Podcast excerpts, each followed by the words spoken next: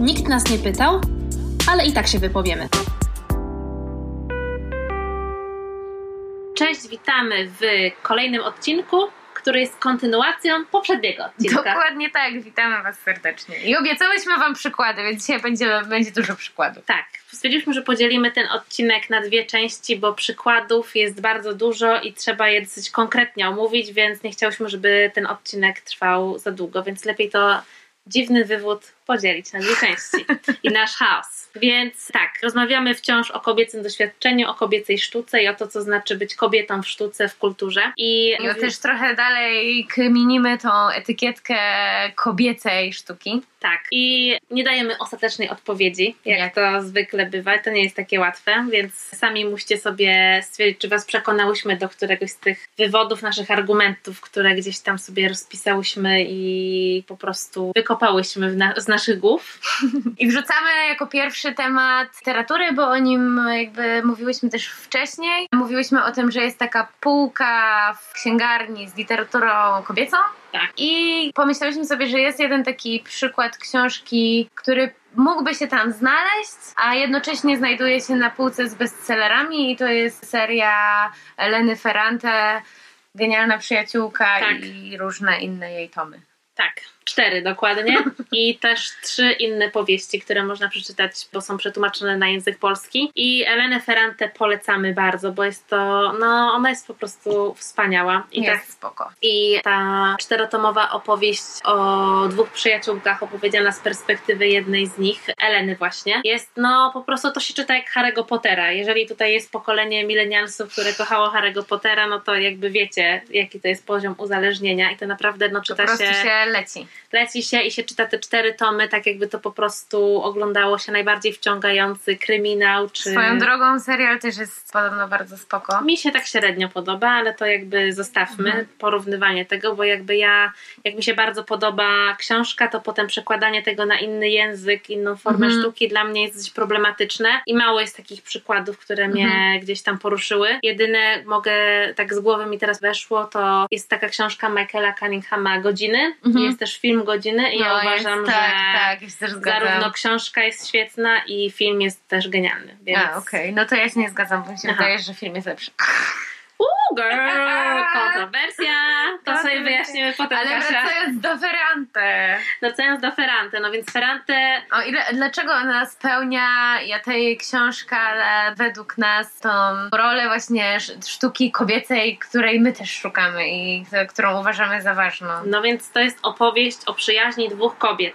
Na przestrzeni całego ich życia, odkąd się poznały. No i to jest w ogóle taka historia no wielowymiarowa, bo oprócz tego, że poznajemy je w momencie, kiedy one są małymi dziewczynkami mhm. i towarzyszymy im do późnej starości i dowiadujemy się o tym, jakby jak one dojrzewają, jak się towarzyszymy, jak się, jak się zakochują, jak doświadczają przemocy w domu, jak walczą o to, żeby móc się uczyć, bo tutaj w ogóle okazuje się, że w latach, w których one żyją w Neapolu, to są chyba lata 50. Od tego zaczyna się ta historia, no to nauka kobiet to jest jednak wciąż przywilej i jakby mhm. podstawówkę możesz sobie skończyć, ale potem nauka jest fanaberią musisz udać się do domu i zajmować się jednak mężem, no i jedna z nich wychodzi bardzo wcześnie za mąż, mimo mhm. tego, że jest przemądra i jest obiecującą w ogóle przyszłą pisarką, ale ten jej potencjał nigdy nie zostaje wykorzystany i to jest też ogromna trauma, która się przewija przez całą książkę i niespełnionej ambicji też jakiejś takiej rywalizacji między nimi, mhm. no w ogóle no... W ogóle fenomenalnie opowiedziana jakby ta historia przyjaźni właśnie tak. i wielości jej odcieni i tego, jakie ma, jaki ma charakter czasem, że tam jest tyle emocji w tej przyjaźni, nie? Tak. Że jest trochę trochę zawiść, trochę właśnie rywalizacja. No wszystko, to jest bardzo prawdziwe. poczucie przywiązania i że tylko ona mnie rozumie, a z drugiej strony, że jednak właśnie tylko ona mnie tak dobrze zna, że tak. może mi coś tam, nie wiem, że może mnie tak zranić, nie? Więc tyle odcieni właśnie tej kobiecej przyjaźni. No mnie, mi się przede wszystkim to podobało w tej, w tej lekturze. Tak, nie? no i też cały ten kontekst taki społeczno-kulturowy, w którym to wszystko się dzieje, no jest absolutnie niesamowity, więc no to naprawdę książka godna polecenia ale ona też jest ciekawa pod tym względem, ten przykład związany z Elną Ferrante, że to jest autorka osoba, która właściwie nie wiadomo kim jest, bo nie wiemy, czy Elena Ferrante, która podaje się za autorkę, jest kobietą czy mężczyzną. To jest Czyli nie spełnia tego wymogu, że kobiety mówią swoim głosem tak. lub, nie, lub spełnia nie do końca. Nie wiemy tego, bo, no bo nie znamy właśnie jej tożsamości, nie wiemy tak. kim jest. Może Elena, nie... ujawnij się! Elena, czekamy na ciebie. Więc może to jest i wtedy po prostu będzie dla mnie to największy szok życiowy, może, że okaże się, że to mężczyzna napisał taką niesamowitą historię przyjaźni. No, kobiecej. Kobiecej i to jest w ogóle no ja, ja, wtedy po prostu padnę. Muszę ci to przyznać, Kasia, no. że ja po prostu padnę. Teraz zastanawiałyśmy się, bo jeszcze jest bardzo jeden ciekawy wątek, bo ja powiedziałam do Kasi, że to jest tak, że albo, bo był y, w sztuce też taki nurt związany z tym, z powstawaniem sztuki feministycznej i był taki motyw związany z tym, że wówczas autorki, artystki bardzo próbowały odżegnać się od takiego typowego postrzegania dzieła literackiego czy dzieła w sztuce i jakby nie tylko wywracały wszystkie formy do góry nogami, ale też odżegnywały się od autorstwa. Mhm. Może to jest jakaś taka strategia, którą ona przyjmuje. No, no może. Bo z jednej strony mamy bardzo poważne braki w reprezentacji kobiet jako pisarek, i wciąż potrzebujemy wypełniać karty herstoriami i nazwiskami kobiet i bardzo to jest ważne, żeby zaznaczyć swoją obecność, ale z drugiej strony to jest jednak taki no, wymóg nie wiadomo skąd, żeby przedstawiać się z imienia i nazwiska i nazwisko no w ogóle nie jest, jest nasze. taki wymóg, żeby było więcej jakby role models, jakichś takich ról kobiecych, jakichś wzorów, autorytetów, których chcemy przeglądać, które chcemy sobie brać na wzór, coś o czym też wielokrotnie mówiłyśmy, tak. że jest potrzebne, nie? Więc ja myślę, że stąd ten wymóg. Ale to w ogóle jest ciekawy przykład tej Ferrante, że że no właśnie, że jest na tej półce literatura kobieca, przełamuje trochę ten stereotyp właśnie, z, od którego się gdzieś tam odżegnujemy, że literatura kobieca jest taka no guilty pleasure, tak. bo, do, bo Ferrante jest uznaną pisarką i no nie leży jakby przynajmniej dla mnie na tej samej półce, co, mhm. co jakieś tam romansidło zwykłe, tak. co moglibyśmy pogardliwie tak nazwać, bo właśnie tak jak mówisz, ta książka pokazuje złożony pejzaż socjologiczno-historyczny i też emocjonalny, więc to jest majstersztyk pod tym względem i wielowymiarowość doświadczenia kobiecego tak. i też takiego, ta niesprawiedliwość też, która często jakby w, w życiu kobiety się pojawia, taka niesprawiedliwość systemowa, więc wiele tutaj spełnia takich wytycznych, które jakoś sobie przyjęłyśmy, jak próbując scharakteryzować sztukę kobiecą, a z drugiej strony no właśnie do, ten jeden taki, o którym mówiłyśmy, że jest dla nas ważny, żeby kobieta mówiła swoim głosem, no to tego być może nie spełnia, bo się nie ujawnia, no ale tego nie wiemy. Może to jest nie tylko wiemy. z jej strony zabieg. Tak. Ale też mówiłyśmy o tym, że tak dużo mówiłyśmy o tym, że to ma być głos kobiecy, a ja się zastanawiam cały czas, czy to jednak nie jest ważniejsze, żeby w tej sztuce kobiecej po prostu były te role models i te wzory kobiece, te kobiece mhm. postaci, nie? I na przykład myślę sobie o Almodowarze, tak. który dokładnie realizuje też wiele z tych postulatów takiej sztuki kobiecej, którą byśmy chciały i tak. której nam wciąż brakuje, no bo właśnie, no to są piękne filmy, piękne pod wieloma względami, też wzruszające, też pokazujące złożoność historii, złożoność doświadczeń kobiecych, tak. złożoność Typy, charaktery kobiet, które są jedyne w swoim rodzaju i jakby wydaje się, że z każdym filmem po prostu Almodóvar oddaje cześć kobietom i tej mhm. jakby niedoreprezentacji ich mhm. i złożoności w sztuce. W zasadzie mówimy o tym, że no zaczynamy w zasadzie ten odcinek od dwóch przykładów, które tego jednego punktu definiującego w jakiś sposób sztukę Jeżeli chcemy kobiecą, ją w ogóle definiować. No właśnie może nie chcemy w ogóle. Ale innym takim ważnym elementem tej sztuki byłoby właśnie mówienie o kobiecych doświadczeniach. Tak, i jakiejś takiej potrzebie utożsamiania się, mhm. też takiej potrzebie trochę terapeutycznej, bo mhm. zgodziłyśmy się, że zarówno ja i ty mamy taką potrzebę związaną z przeżywaniem sztuki, czy w ogóle odbiorem kultury w taki sposób trochę przy okazji terapeutyzując siebie i szukając jakiejś po prostu i siebie i trochę przeżyć, które pozwolą nam się nie tylko utożsamić, ale też po prostu skonfrontować nasze doświadczenia związane z jakimiś e, wątkami, które są tożsame dla na przykład naszego pokolenia. Ja jakoś mhm. mam dużą potrzebę, której chyba Kasia nie do końca czuje, chociaż nie wiem, może, może teraz e, stwierdzi, że jest inaczej. No bo ja mam jakąś taką potrzebę odnajdywania głosów pokolenia. A, okej. Okay. Ja mam jakąś, ja się po prostu czuję jakoś taka zagubiona i uważam, że po prostu, nie wiem, potrzebuję czasami takiej spójności, po prostu już z jednej strony to jest taka fajna strategia płynności, nie wiadomo o co chodzi i jakby wszystkiego po trochu doświadczać, a z drugiej strony mam takie poczucie braku takiej spójności. Nie no, ja też mam totalne poczucie braku spójności. w ogóle nie, nie wiem o co chodzi mi czasami.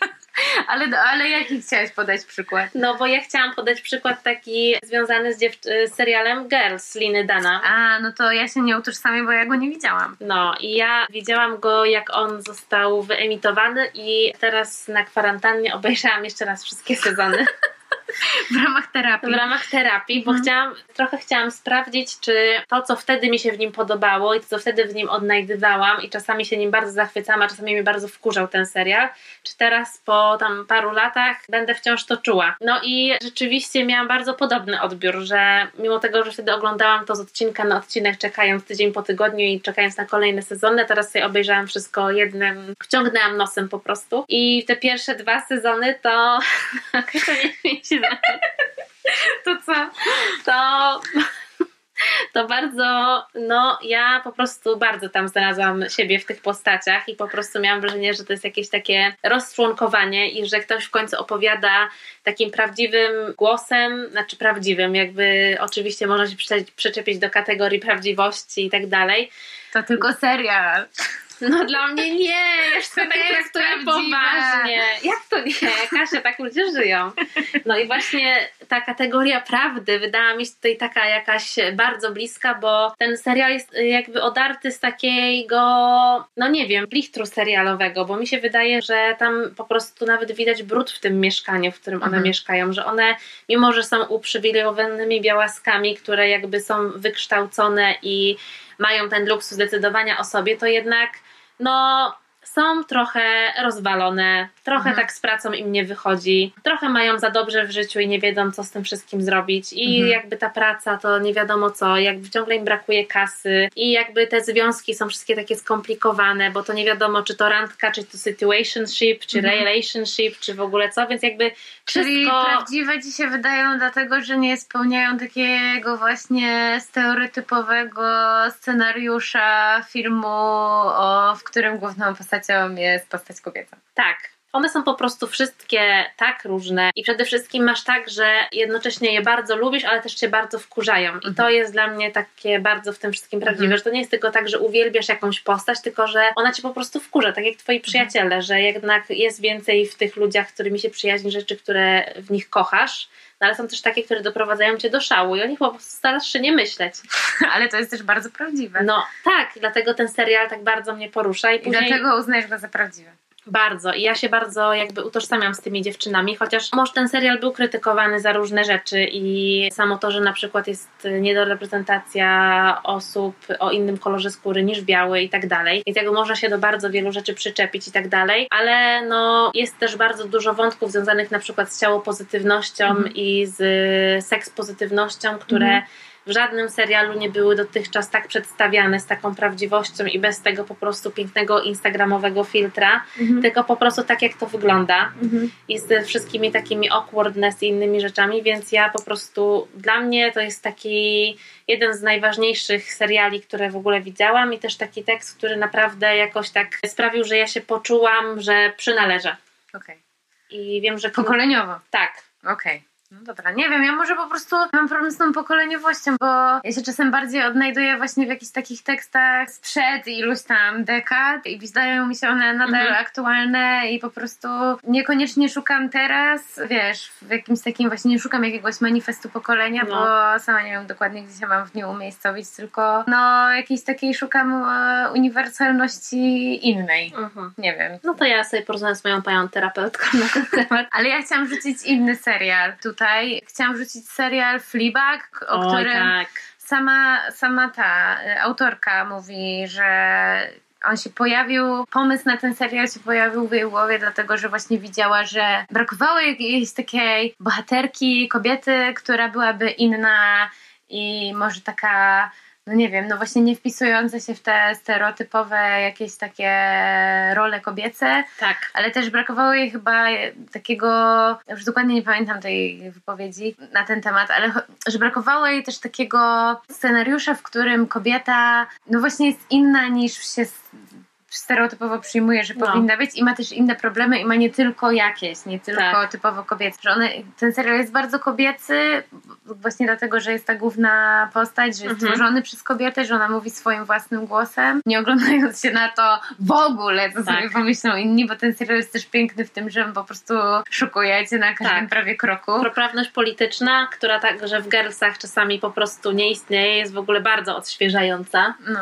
i taka właśnie odwaga za tym idąca, żeby w taki sposób mówić jest ekstra odświeżająca. I też a propos tego mówienia, to we Flibach jest super to, że ta bohaterka zwraca się bezpośrednio do nas, bo uczestnic- tak. widzimy wszyscy historię, w której ona się znajduje, ale ona czasami wychodzi z tej historii i puszcza do nas tak, oko tak, tak, i po tak, prostu... Cały czas i wychodzi trochę z tych ram i mówi bezpośrednio do kamery, opisuje coś, czy rzuca jakiś fajny komentarz, więc to jest naprawdę świetne i... I tam się też pojawia taka jedna scena super, drugim sezonie chyba, jest ta nagroda, tak, w drugim sezonie to jest, jest ta nagroda Women in Business. Tak. I to mi się też tak skojarzyło w ogóle, wiesz, z tą etykietką sztuki kobiecej, tak, nie? Że tak. to jest takie, okej, okay, no to biznes kobiecy i mhm. tutaj jakby rozdajemy nagrody. Kobieta, która otrzymuje tę nagrodę, no przyjmuje ją z wdzięcznością, po czym wychodzi z tej ceremonii rozdania nagród i w barze rozmawia z Fleabag i mówi, że co to jest w ogóle za nagroda, że tak. to jest jakieś e, nagroda pocieszenia, że nie nagroda biznes, e, jakby w biznesie za najlepszy biznes danego roku, tylko nagroda dla kobiet, że to jest taka właśnie nagroda pocieszenia jakby, nie? Mhm. I że jakby też no jakoś tak to można przełożyć, nie? Że ta sztuka kobieca, no jakby chce upierać, żeby tworzyć tą kategorię, to no to to też jest jakaś taka kategoria pocieszenia, że to jest też jakiś taki... Że ona po prostu nie włącza się do ogólnego nurtu, tylko tak. jakby i że jest gdzieś wciąż obok, nie? No, no, bo jakby nie jestem. To jest problematyczne, no bo co to znaczy w ogóle uniwersalne i duże doświadczenie? Że z jednej no. strony możemy przyjąć taką perspektywę, że tworzymy jakby świat trochę na własnych zasadach i nie przejmujemy się tym, co to znaczy w ogóle biznes ogólnie i kto go tworzy. I jakby mhm. trochę gardzimy tymi zasadami mhm. i tym konsumpcjonizmem mhm. i tym wszystkim jakby, co jakby sprawia, że my nie chcemy na takich zasadach uprawiać tego biznesu.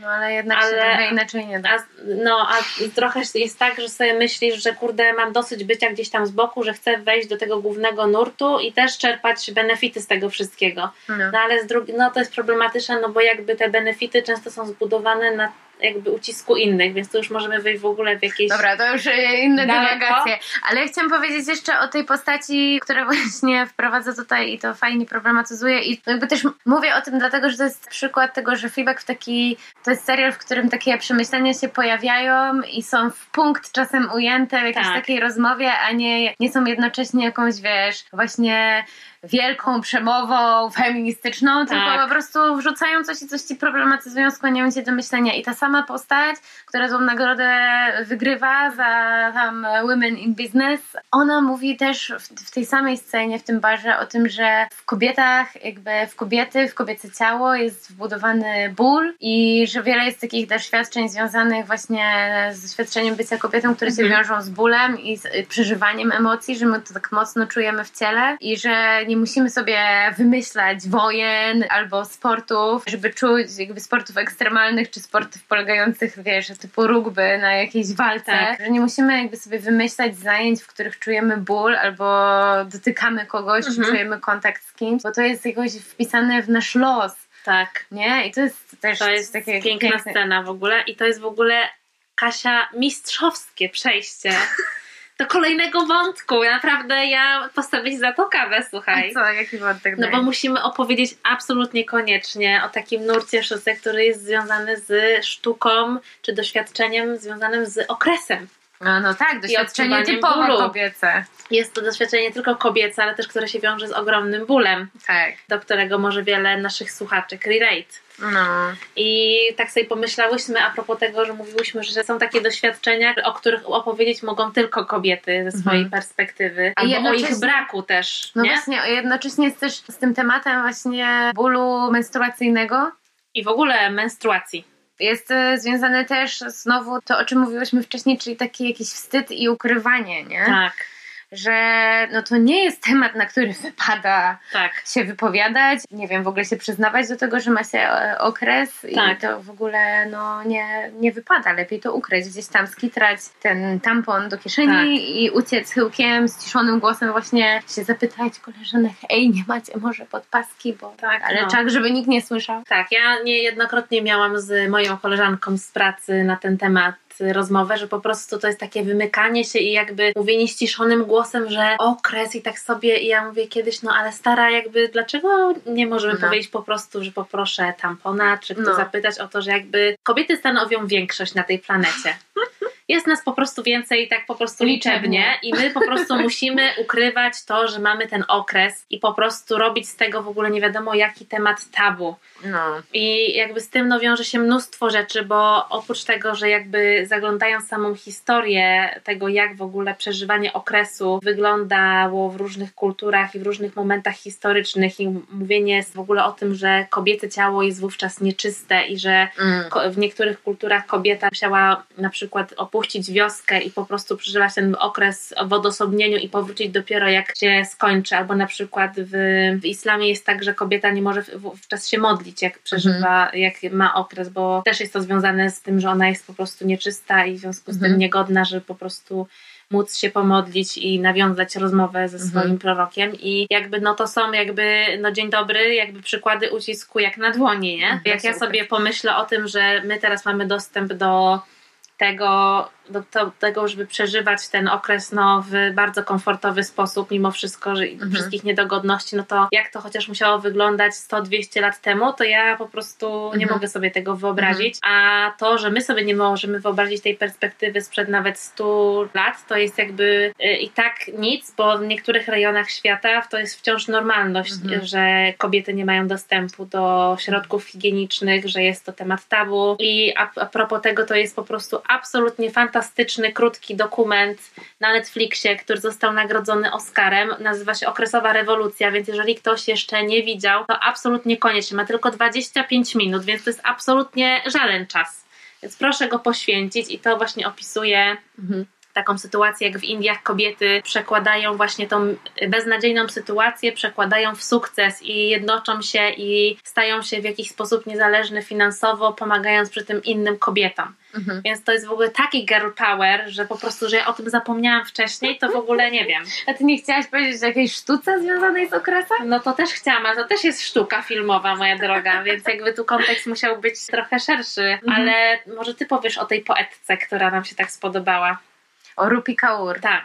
To jest w ogóle ciekawe, bo my na ją trafiłyśmy trochę osobno. Tak. Bo ja ją znam z tomika poezji, który dostałam od moich przyjaciółek. Też właśnie jakoś tak na fali tego, że od dziewczyn moich najbliższych na urodziny, mm. więc i jest to, i są dużo wierszy takich o no, różnych ważnych, o różnych doświadczeniach kobiecych, mhm. ale też uniwersalnych w sumie. Tak. Więc jest tam dużo o miłości i o zarastaniu się serca po rozstaniu, ale też o zakochiwaniu się, ale też właśnie dużo wierszy o, o jakichś takich typowo, nie wiem, kurczę, jednak wydaje mi się dziewczyńskich lękach czy mhm. obawach wynikających z tego, że właśnie nie jestem dość jakaś tam, nie jestem dość doskonała wystarczająca. Lub, no, nie jestem wystarczająca. A ty trafiłaś na nią e, przez zdjęcie na Instagramie, które było swego czasu bardzo sławne i też dwa razy zostało odrzucone przez Instagrama, a jest to absolutnie kuriozalne, bo zdjęcie przedstawia śpiącą kobietę, śpiącą dziewczynę, która i które po prostu odcisnęła się plama krwi na dresie mhm. i przez tą drobną plamę krwi na spodniach, no zostało usunięte na, z Instagrama. No jakby poziom absurdu jest jakby, no ciężko tutaj to w ogóle rozkminiać. No to, jest, to jest jakieś e, dziwne, absurdalne jest to, że krew, która jest naturalna i się pojawia co miesiąc w ogóle od e, zarania dziejów, tak. coś takiego w ogóle się kobietom przydarza. Ta krew ma być właśnie powodem do wstydu, no jakby wracając do tego, tak. o czym mówiłyśmy wcześniej, nie? A krew związana z przemocą, którą epatuje się na co dzień wszędzie jest jak najbardziej okej. Okay. No i nie ma Tak problemu. samo jak sutki kobiece na Instagramie absolutnie niedozwolone, ale męskie i w ogóle patowanie klatą, super, mhm. zajebiście. Mhm. No więc po raz kolejny tutaj gdzieś o, o nierównościach, ale jest też kilka takich, znaczy w ogóle jest chyba taki nurt, te, no nie wiem czy to można nazwać nurtem, ale no jest jakiś taki pomysł w sztuce, żeby o tym, żeby ten okres gdzieś tam wprowadzać. I, i... wykorzystać go jako po prostu jakiś taki środek wyrazu, jakiś taki mhm. sposób opowiadania o czymś, co jest w ogóle przez wiele lat było po prostu spychane do i wciąż jest spychane niestety jako temat tabu, coś bardzo wstydliwego. Coś, czego nie można kobiet. pokazywać po prostu. Tak, nie? o czym nawet nie można mówić, już nie mhm. mówiąc o tych jakby uwarunkowaniach ekonomicznych i związanych z tym, że tampony i podpaski są strasznie opodatkowane i to w ogóle jest jakieś mhm. absurdalne, ale to jakby mhm. inny temat. Więc jakby ten nurt w ogóle się rozwija od lat 70. w sztuce, więc jakby jest mnóstwo takich przykładów związanych z wykorzystywaniem i pokazywaniem tej krwi i jakby środków, których używamy, żeby radzić sobie z tym i opisywaniem tego bólu. Ale mm. chyba jednymi z takich najbardziej kontrowersyjnych były te prace artystek, których wykorzystywano bezpośrednio krew. Czyniły ją jakby medium też tak. działa przez to. No. I, I wtedy to jakby budziło bardzo duże kontrowersje i było zestawiane jest to z takim dosyć absurdalnym porównaniem, gdzie jakby ta krew bohaterska przelana na wojnie którą pisze się manifesty okaleczając siebie czy wroga, jest super, ale ta, która jakby po prostu z nas wypływa co miesiąc i która no, wiązana jest z naszym fizycznym bólem i niedogodnościami, to ta już jest jakby trochę niegodna i trochę obrzydliwa. Tak. I to w ogóle już jest następny temat jakiegoś takich w ogóle lęków związanych z waginą i jakby w ogóle z dziwnymi rzeczami, ale to już w ogóle jest kolejny inny temat, więc ja w ogóle nie będę tego zaczynać, bo to jakby można o tym bardzo długo mówić, ale bardzo zachęcam do zgłębiania. No, dobry przykład. Temat histerii też tutaj podrzucę i tego, w jaki sposób w ogóle radzono sobie z tą chorobą i kto ją wymyślił i no, to jest w ogóle fascynująca historia. No i co jeszcze? Nie wiem, co jeszcze. Czy jeszcze jakiś przykład chcę podać?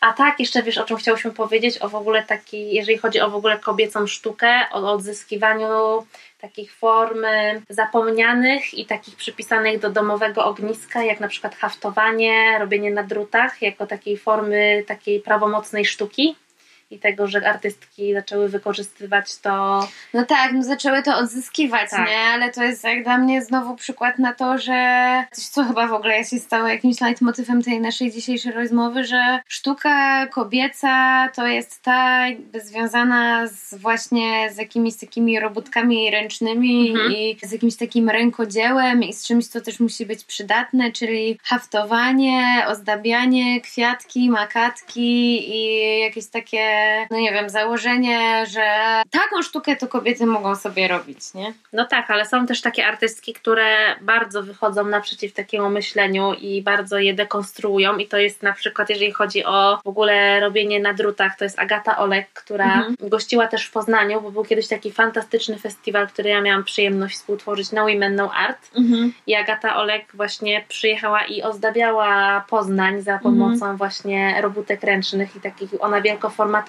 ona zasłynęła tym, że, że właśnie w Stanach Zjednoczonych ozdabiała takie bardzo duże, monumentalne budynki swoimi po prostu ubrankami, ubierała rośnie różne obiekty w właśnie wełniane wdzianka, czy po prostu je nadawała im jakąś taką nową funkcję. Mhm. Ale jest też taka wspaniała artystka, która też zresztą była związana z festiwalem, Monika Drożyńska i ona haftuje bardzo niepoprawne, mogłoby się wydawać hasła, albo bardzo odważne, albo ważne dla, dla kobiet mhm. i w ten sposób odzyskuje gdzieś tam to, że ten haft musi być tylko taki ładny i poprawny i tylko związany z jakimiś takimi schematami, bo ona absolutnie w tym schematom się wymyka. I ja mam t- taką wspaniałą pocztówkę z, z jej haftem. W życiu liczy się tylko lans i dobry wygląd. Ja bardzo relate do tego. Bardzo kocham przewrotność tego, że jest to takie pięknie wyhaftowane. Mhm. I no, Monika też w pociągach haftuje na tych takich szmatach, co są na, na fotelach w PKP mhm. nałożone tych biał, to też tam haftuje różne takie rzeczy, żeby znać jakiś taki znak obecności i dekonstruować tę rzeczywistość. Więc Monika żyje i mieszka, tworzy w Krakowie, więc y, możecie sobie obczaić, bo Monia jest super. Podsumowując, no to my w sztuce szukamy terapii I szukamy kobiecych doświadczeń różnych. Tak, więc zachęcamy Was do tego samego i możemy po prostu zaprosić Was do tego, żebyście napisali nam o swoich jakichś przykładach, które wpisywałyby się w, w jakiś to, w jaki sposób my to postrzegamy, albo wręcz może przeciwnie, byłyby kontrargumentami do tego, o czym mówimy, albo uzupełniamy, uzupełniały gdzieś tę naszą dyskusję. Jeżeli chcecie coś nam przekazać, powiedzieć, to byłoby super. Tak. Więc to tyle. Dziękujemy za uwagę. Nikt nas nie pytał, ale i tak się wypowiemy. Producentem podcastu jest Estrada Poznańska. Wszystkie odcinki znajdziesz na estrada.poznan.pl.